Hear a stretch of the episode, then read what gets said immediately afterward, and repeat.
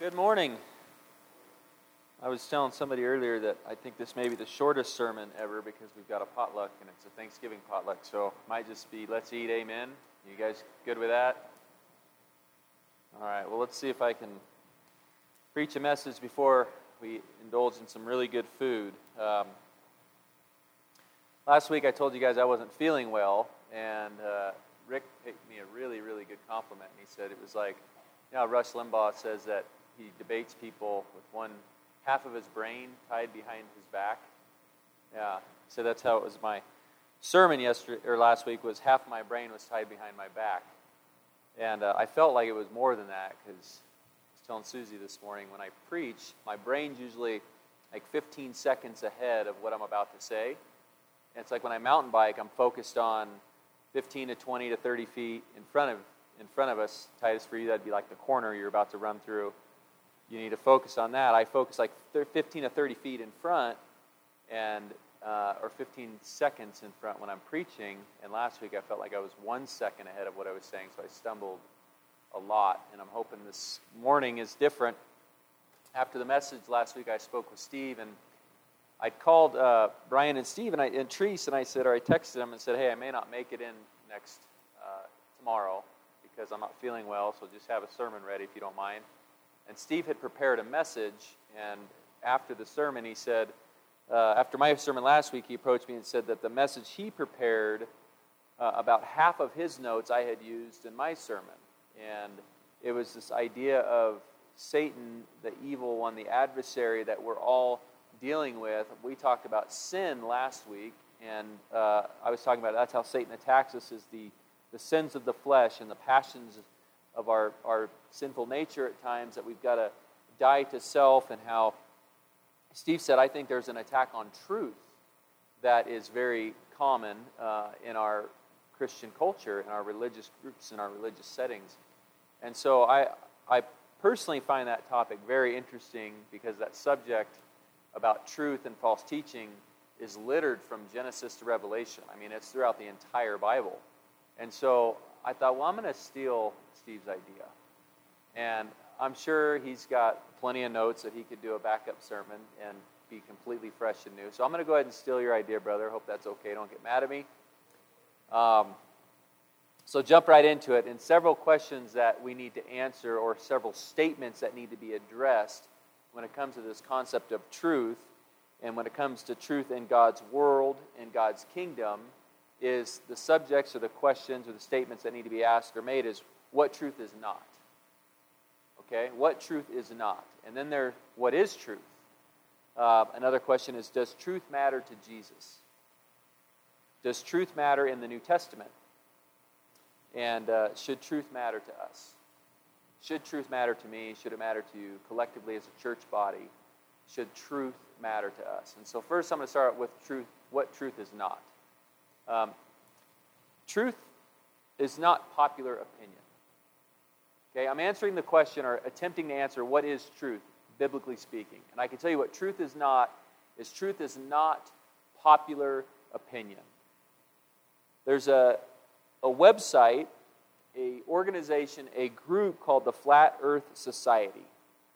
And if you go to the flatearthsociety.org, when it says on the homepage what they stand for, it's quote, the Flat Earth Society uh, mans the guns against oppression of thought and the globularist, globularist, globularist lies of a new age. Standing with reason, we offer a home to those wayward thinkers that march bravely on with reason and truth in recognizing the true shape of the earth flat. That is the homepage of the Flat Earth Society. So if 51% of the world believes that the earth is flat, does that make it true? No. Some of you are like, well, how do you know it's not flat? Well, we'll deal with that later. I think there's a, there's a word for it. It's like ellipsal. Is it's not actually perfectly round, but it's ellipsal. But um, another thing about uh, truth is not popular opinion is in the, between the 1930s and the 1950s. For any of you people that like medical history, between the 1930s and 1950s, doctors would prescribe or prescribe smoking to people when they had a, a cough because they would say that the reason you have a cough is because you're lacking menthol, and so we need to get you some menthol cigarettes in order to help your cough because it's good for you. They prescribed cigarettes to pregnant women to help with, um, what do you call that when you get sick? What? Nausea. Don't smoke. Okay? Nausea. There was a doctor called Dr. Penguin in the 50s, and he's holding a cigarette, and it's a box of camels, a carton of camels, and the doctors were saying, Dr. Penguin here uh, recommends smoking. Does that make it true? Of course not. If you look at Leviticus 24, Leviticus 24, there was a, a, a law for blasphemy, and that blasphemy was stoning to death. So Jesus was accused of blasphemy. When he said he was the Son of God, he says, I am. He was accused of blasphemy. And the, the law says that he must be stoned. And so you have the masses saying, well, we can't stone him because we don't have the authority to do that as a Jewish nation. And so Rome needs to give us the right, and they would give one man every year to be crucified. And so they said, well, we want Jesus to be crucified. We can't stone him to death, but we can crucify him because of blasphemy. In Leviticus 24 10 through 16 are the rules behind stoning to death. And Jesus was crucified instead of being stoned to death. So truth is not popular opinion. If the masses believe something to be true, that doesn't necessarily make it true. It doesn't make it false, but that's not what makes it true. Truth is not dependent upon conviction. Number two, truth is not dependent upon how strongly or how passionately you feel about something. We had jihadists that were bringing an airplane into a building based on their faith and belief in a higher power and what their, their result would be, what their gift, their reward would be. Is that truth? Is that divine God truth? No. Just because they're passionate about something doesn't make it true. There's a comic written, it's called um, Charlie Brown. And Charlie Brown and Linus are having a conversation. And Linus says, and then on Halloween night, the great pumpkin rises up out of the pumpkin patch and brings toys to all the good little children. And Charlie Brown looks at Linus and says, like, you're crazy. And he says, all right, so you believe in Santa Claus and I believe in the great pumpkin. The way I see it, it doesn't matter what you believe, just so you're sincere. Okay? Doesn't matter what you believe as long as you're sincere. So truth is not dependent upon how passionate you feel about something. In Romans chapter 10, to make a biblical point, in Romans chapter 10, starting in verse 1, most of us know Romans for other reasons, the, the chapters 10 or verses 10 through 14, but in this particular passage, Romans 10, 1 through 4, Paul writes this to the church at Rome. He says, Brothers, my heart's desire and prayer to God for them, who is them that he's referring to? The Israelites. Very good. He's, he's talking to the Israelites, about the Israelites. My heart's desire and prayer for the Israelites is that they may be saved. For I bear them witness that they have a zeal for God. I think the NIV says, For I testify about them that they are zealous for God. Yeah, that they are zealous for God. They have a zeal for God, but not according to knowledge. But their zeal is not based on truth. For being ignorant of the righteousness of God and seeking to establish their own, they did not submit to God's righteousness. For Christ is the end of the law for righteousness to everyone who believes. The context, he's talking about the Jewish people. He's like, they're not going to become righteous by being obedient according to the law of Moses. Because I can testify, I can tell you that they have zeal, they're passionate, they're on fire for God. But it's not based on truth, it's based on a falsehood. And so, truth is not dependent upon how passionate or how convicted you are about something. That's not the threshold for truth. Truth is not relative. Your truth, my truth, his truth, her truth, truth is not relative. I'm going to use a kind of a, an example that might make a little few of you squirm, but if you go to certain parts of the world, they have child brides. Okay? Little girls. being handed off to old men in marriage. Now, I can probably speak for you, but that truth to them seems like evil to me. Okay? I'm going to jump out on a ledge here and just say that truth to them seems like an evil to me. So even though it's their truth, doesn't make it okay with God. Doesn't make it God's truth. Truth is also not prejudiced. Truth is not prejudiced. If you look at Romans chapter 3, and you go back a few chapters from 10, in Romans chapter 3, verse 21, it says, But now the righteousness of God has been manifested apart from the law. This whole concept in, of righteousness and law in the, in the book of Romans is pretty awesome when you're arguing against somebody or debating somebody that says that we can be saved based on our obedience to the Mosaic law, based on our, our, our good deeds, our good works. But it says here, but now the righteousness of God has been manifested apart from the law, although the law and the prophets bear witness to it. The righteousness of God through faith in Jesus Christ for all who believe. For there is no distinction, for all have sinned and fall short of the glory of God, and are justified by his grace as a gift through the redemption that is in Christ Jesus. So there is no distinction of Jew, Gentile, male, female, slave, free. There is no distinction. Truth is truth. And in this case, he's saying all have sinned and fallen short of the glory of God. So there's, there's a penalty for sin, but in the other side of it, if you turn 180 degrees and go, oh, but there's also justification by grace through faith, not by works, that's for everybody. There is no distinction, there is no favoritism. Truth is truth, and truth is not prejudiced. And truth matters. So we know what truth is not. So there's a lot of other things you can say. Well, truth is also not this or not this, but those are the four that I wanted to use for sake of time because there's turkey waiting. But what is truth? What is truth? We know what truth isn't. What is truth? And when you look in this passage in John, we see when Jesus is on trial. In John chapter 18, Jesus is on trial, trial and I'm just going to read verse 38, and then we're going to back up in a minute and look at the story a little bit more. But in John chapter 18, verse 38, Pilate said to Jesus, What is truth? What is truth?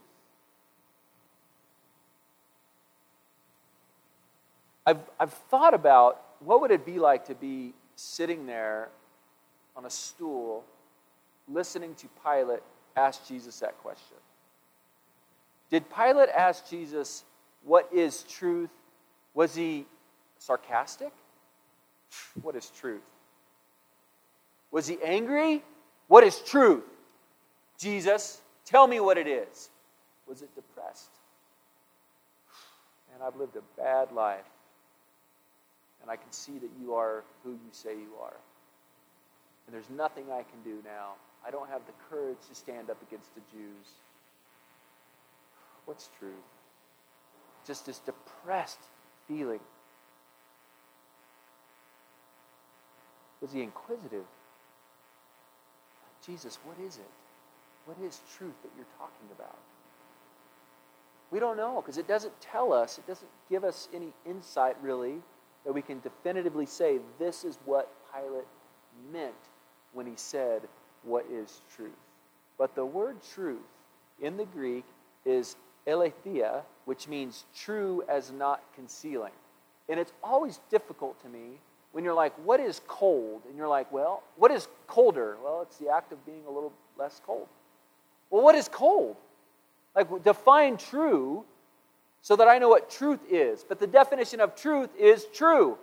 So, what's true? I got to keep going backwards. What's true? True is something that's not false. it's something that's not false. What's 2 plus 2? Take the easy ones, guys. What's 2 plus 2? Okay, what's 2 plus 2.00000000001? What? It's not 4. It's 4.000000001. It's almost true, but it's not true, so it's false. Truth, from one theologian, is truth in matters of religion is divine revelation. It's divine revelation. Truth is teaching from the Word of God that is unadulterated and undistorted. Teaching that is sound and has not been corrupted. That is truth. When you look at one of the qualifications, which are very serious in the Bible, very serious in the Bible when it says they must this, they must this, they must this, in Titus and Timothy. One of the qualifications is that they must refute those who oppose sound doctrine, sound teaching, uncorrupted teaching, unblasphemed teaching. That is one of the requirements and qualifications of an elder of the church. That he knows what truth is, and he can defend the truth and oppose those who refute the truth. He can refute unsound, uncorrupted uh, doctrine. So, when Pilate, back in John 18, when Pilate is asking this, I just picture this man going, Where is the wise man? Where is the scholar? Where is the philosopher of this age? Where is the one that can understand the truth of God without bending his knee to God and saying, God, enlighten me. Give me the truth of your word. Give me the truth for my life. Give me the truth according to your promises. And in John 18, starting in verse 33, it says So Pilate entered his headquarters again and called Jesus and said to him, Are you the king of the Jews? Jesus answered, Do you say this on your own account or your own accord, or did others say it to you about me? Pilate answered, Am I a Jew? I mean, what? I'm not a Jew. I just asked you a question Are you a king of the Jews? And you respond, Hey, did somebody else tell you about this, or is this on your own thought process? He's like, Look, I'm not a Jew. I'm not the one who, who puts you on trial. Your own nation did. The chief priests have delivered you over to me. What have you done? And Jesus said, My kingdom is not of this world. My kingdom is not of this world. If my kingdom were of this world, my servants would be fighting right now. That I might not be delivered over to the Jews, but my kingdom is not from the world. And Pilate answered, So you are a king. And Jesus said, You say that I am a king? For this purpose I was born and for this purpose I have come into the world. Listen to this. Jesus tells Pilate, This is the purpose why I came into this world. It says, To bear witness to the truth. Jesus says, I am the truth. That's who I am. I am the truth. And that's the reason I came is to bear witness to people that I am the truth. I was sent by God for you to live a life that is not yours, but a life for you to give to me so that I can be glorified. So, what is truth? Jesus is truth. Does it matter to him? Well, one, it's the reason he came. One of the reasons he came was to reveal truth, which was him. If truth didn't matter, we wouldn't have the story in Matthew 21 where he goes in and he sees the, the money changers and they're exchanging doves and money and they're like, oh, this is blemished. And they throw it back here and they grab another one, they sell it for an extra 10%. And they're exploiting the people of God for money. These people are genuinely coming to God to offer sacrifices to absolve them from their sins, which was a rolling over of sins. It wasn't a forgiveness, it was an annual reminder. But they're going to offer sacrifices to God to say to God, God, I love you. You are my king. And they're going, yeah, you know what? Let's see if we can make a few bucks off this. And he says, You have turned a house of prayer into a den of robbers. They were acting out of line with the truth of why they had the sacrificial system. And we see one of the two or three times Jesus kind of shows his manness, his like toughness of like who I am. He turns over the table. Another time, he walks through the crowd, and the crowd splits, and they're going to throw him off the cliff. And God's like, ah, now's not my time, fellas. You can't have me right now. I'll let you know when it's my time. But Jesus, this is one of the few times he just is like, he's fierce. And he turns it over because these people, these religious people, are hindering God's creation from worshiping him in spirit and in truth. So, truth matters to God, truth matters to Jesus. We see this in Matthew 23, in this entire chapter. This entire chapter of Matthew 23 is basically saying, Woe to you. He says, he calls the religious leaders hypocrites six times in Matthew 23. He calls them a brood of vipers. He says to them, You are serpents, you are whitewashed tombs, you are blind fools, you are blind guides. He's like, You bind all these things on men, but you don't even follow them. You're hindering a relationship with God that God wants to have with you. And he challenges them Woe to you, woe to you, woe to you, over and over again. Truth matters to Jesus. Is this making sense? Like I, I hope this I hope this resonates with you because there's a lot of false out there. There's a lot of man made rules out there that limit people from going to God and saying, God, I just want you. That's it. I just want Jesus. And that sounds so cliche sometimes because of all the, the propaganda and the marketing with all that stuff. But when you just boil it down to, I just want Jesus because he is truth. When you look at this idea of whether or not truth matters in the New Testament, whether, it, whether or not it matters, we know it matters to Jesus. Does it matter in the New Testament? Does it matter in the teaching of the writers of the New Testament as they were writing letters to different groups of people? They were writing letters to the Romans and the Corinthians and the Galatians and Ephesians and Thessalonians. They're writing all these letters to all these people. And there's a passage that I want to read about why or does truth matter even amongst the leaders of the early church. They were, when people say, Why are you talking about truth and doctrine? Why does it matter? Why can't we just focus on the things that are positive? And I go, Because I think this is positive. I think this is a warning that we receive throughout the scriptures time and time and time again that we got to be careful. And anybody is susceptible to it. A guy that walked on water with Jesus, that was given the command to go and preach the gospel, that was there to open the doors to the Jews and the Gentiles and the Samaritans, the one who was in there and, and he's part of the first council about the, uh, the, the uh, Gentiles and the Jews and what they were requiring of the Gentiles. This Peter guy was there on the Mount of Transfiguration. He was somebody in the early church.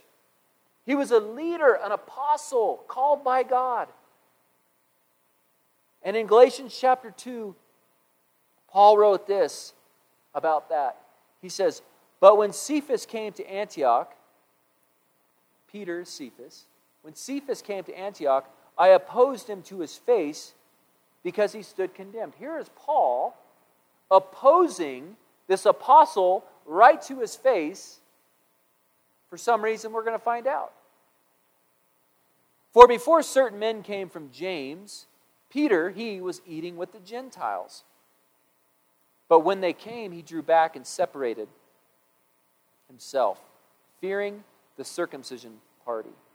And the rest of the Jews acted hypocritically along with him, so that even Barnabas was led astray by their hypocrisy. But when I saw that their conduct was not in step with the truth of the gospel, I said to Peter before them all, If you, though a Jew, live like a Gentile and not like a Jew, how can you force the Gentiles to live like Jews? You see, the Jews and Gentiles, the dividing barrier, the dividing wall of hostility had been torn, it had been rent from top to bottom when Jesus ascended, when he was crucified, when he was buried. it, it was done. The law was done. And part of that law said Jews are over here, Gentiles are over here. You're not supposed to eat together. Gentiles are dirty. And God separated that. He says, No, you guys are all one in Christ Jesus. You're all brothers. And Peter's like, That's right. In fact, I was the first one to preach to the Gentiles in the household of Cornelius. I know what I'm talking about. But he fell back into that hypocrisy because he's human. He fell back into that hypocrisy and he started to avoid the Gentiles because the Gentiles were unclean. And he was afraid that the Jews would say, Ah, Peter, you're one of them. And Paul goes, No.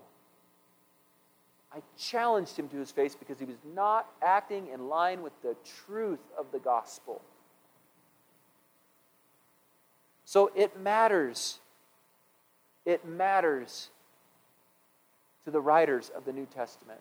It mattered to Paul. And you know what? Even though Peter, even though Peter uh, had some of his own failures, like every human on earth, he devotes an entire chapter in Second Peter to false teachers. He's like, hey, been there.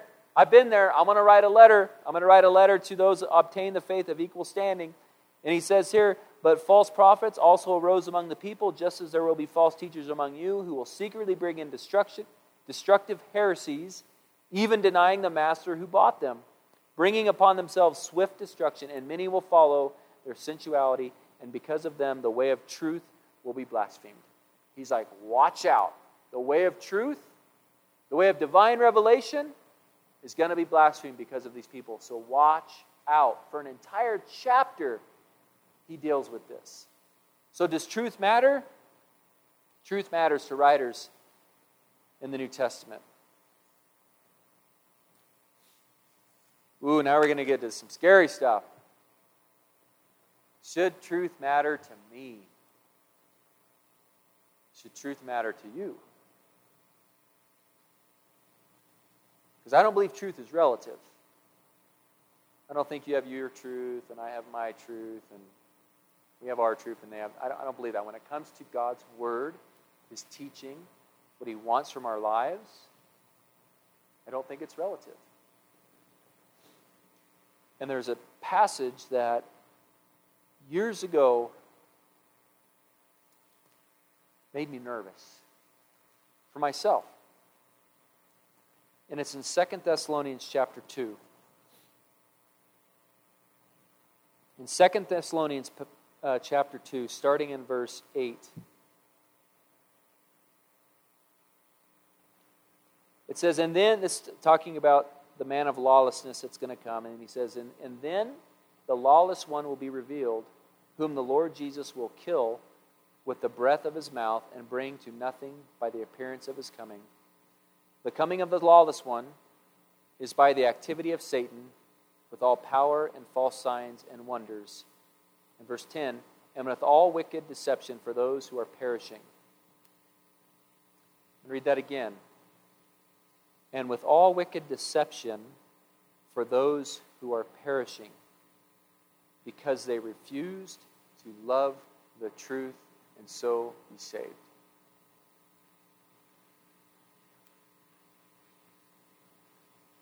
They perish because they refused to love the truth.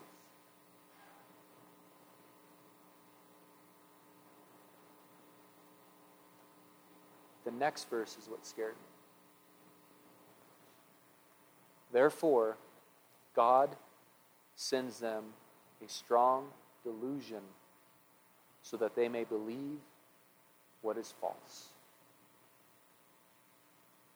I'm not hellfire and brimstone trying to say, love the truth, go to hell. We're going to read some scriptures. That's not my purpose, that's not my goal. My goal is to encourage us to recognize the importance of truth. It's so important. It's so vital for us to understand what does the word say. And if you're at an age where you're like, I don't need to hear this anymore, I've been down the religious road, I'm just going to speak to the young ones in the front then. Truth is what matters. Not what I say, not what your parents say in regards to this. In regards to the Word of God, what your parents say matters. Don't take it out of context and like disobey your parents. In regards to the Word of God, what matters is what the Word says. That is truth. That's what's important. And there's this picture that, that Paul writes to the church at Thessalonica, and he says, when the lawless one comes, there's going to be people that didn't love truth, didn't embrace it. And God says, I, I sent them a delusion. They wanted to believe the lie. I sent it to them. I let them believe it. I didn't just let them believe it, I helped them believe it. And it says God sends them a powerful, a strong delusion. And Romans chapter 1 talks about they exchanged the truth of God for a lie. Like, I don't want the truth of God, I want the lie. That's a scary place to be, in my estimation, when you exchange thy truth for my truth. This is real. I mean, this is like, I don't know how else to say it. I mean, I know we all have lives and things that we go about our daily life doing, but I think I would say the most important thing for every human individual is to say, God, I, am just, I'm, part, I'm your creation. That's, you, you spoke me. You knew me. You've knitted me. You know me. I, I just, I want your truth.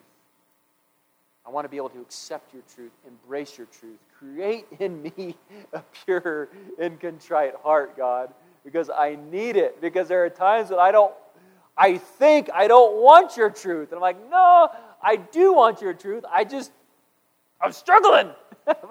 but I want it. I want it. I think that's the prayer that we need to have to God. There's four passages I'll read quickly and then we'll wrap up. But in 1 Timothy chapter 2, again, does God care about truth? Paul wrote to Timothy, he says, First of all, chapter 2, uh, verse 1, First of all, then, I urge, I urge that supplications, prayers, intercessions, and thanksgiving, thanksgivings be made for all people, for kings and all who are in high positions, that we may lead a peaceful and quiet life, godly and dignified in every way. I just love that counsel from Paul to Timothy. I urge that supplications, prayers, intercessions, and thanksgivings be made for all people, for kings and all who are in high positions, that we may lead a peaceful and quiet life, godly and dignified in every way. This is good, and it is pleasing in the sight of God our Savior. Look at this next passage that Paul wrote to Timothy, which is good and is pleasing in the sight of God our Savior who desires all people to be saved. God desires all people to be saved and to come to the knowledge of the truth. Amen. God's desire is that we come to the knowledge of the truth. And I would challenge you if this is bothering you, like this is challenge, this is convicting me and bothering me, and oh, I don't want to hear it, I would say God's desire for you is to come to the knowledge of what is true. In John chapter 17, Jesus is sitting around and he's praying to God and he's talking to God about his disciples, and then he talks about us. In John 17, he's actually talking about us because he says, For those who will come to believe.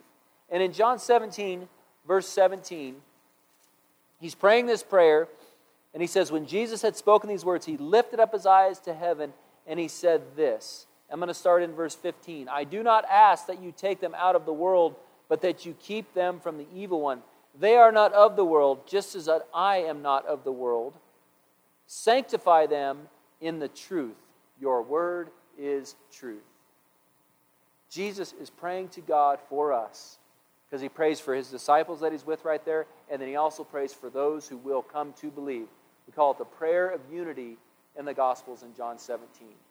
And he says, I pray that you sanctify them in the truth, and your word is truth. John 14 says, Jesus says, I am the way, the truth, and the life. Jesus is the truth.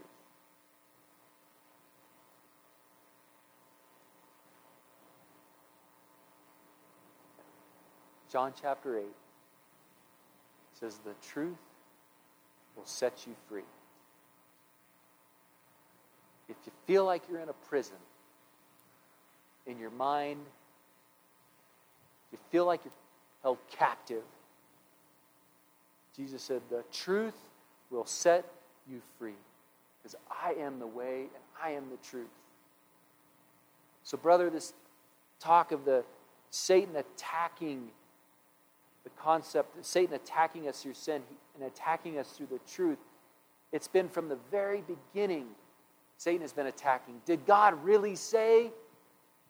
Did God really say, don't eat?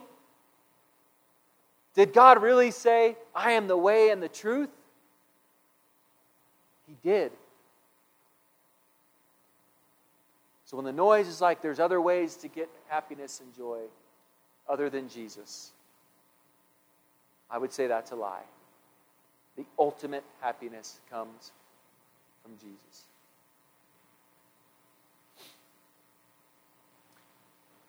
Whoever has communion this morning, um, I'm going to pray real quick. I'll pray for the food, and then we'll do communion and, and uh, go fellowship. So if you wouldn't mind bowing with me, please. Father, thank you so much for your word. Thank you for the salvation that your uh, sacrifice has given us. Thank you for truth. Father, I know sometimes it's hard to see something in your word that conflicts or contradicts what we've always believed or what we think we believe, what we're passionate about, what the majority believes. And Father, I pray that all of those things can just go away and that we're able to look at your word, love your word, accept your word, apply your word to our lives. There's not a human in here that does not have their own desires and thoughts, and I pray that each one of us is led by the Spirit so that our thoughts are your thoughts, your thoughts are our thoughts. Father, be with this congregation, be with the fellowship. Father, thank you for watching over our loved ones and our family and keeping them safe. Praise in Jesus' name. Amen.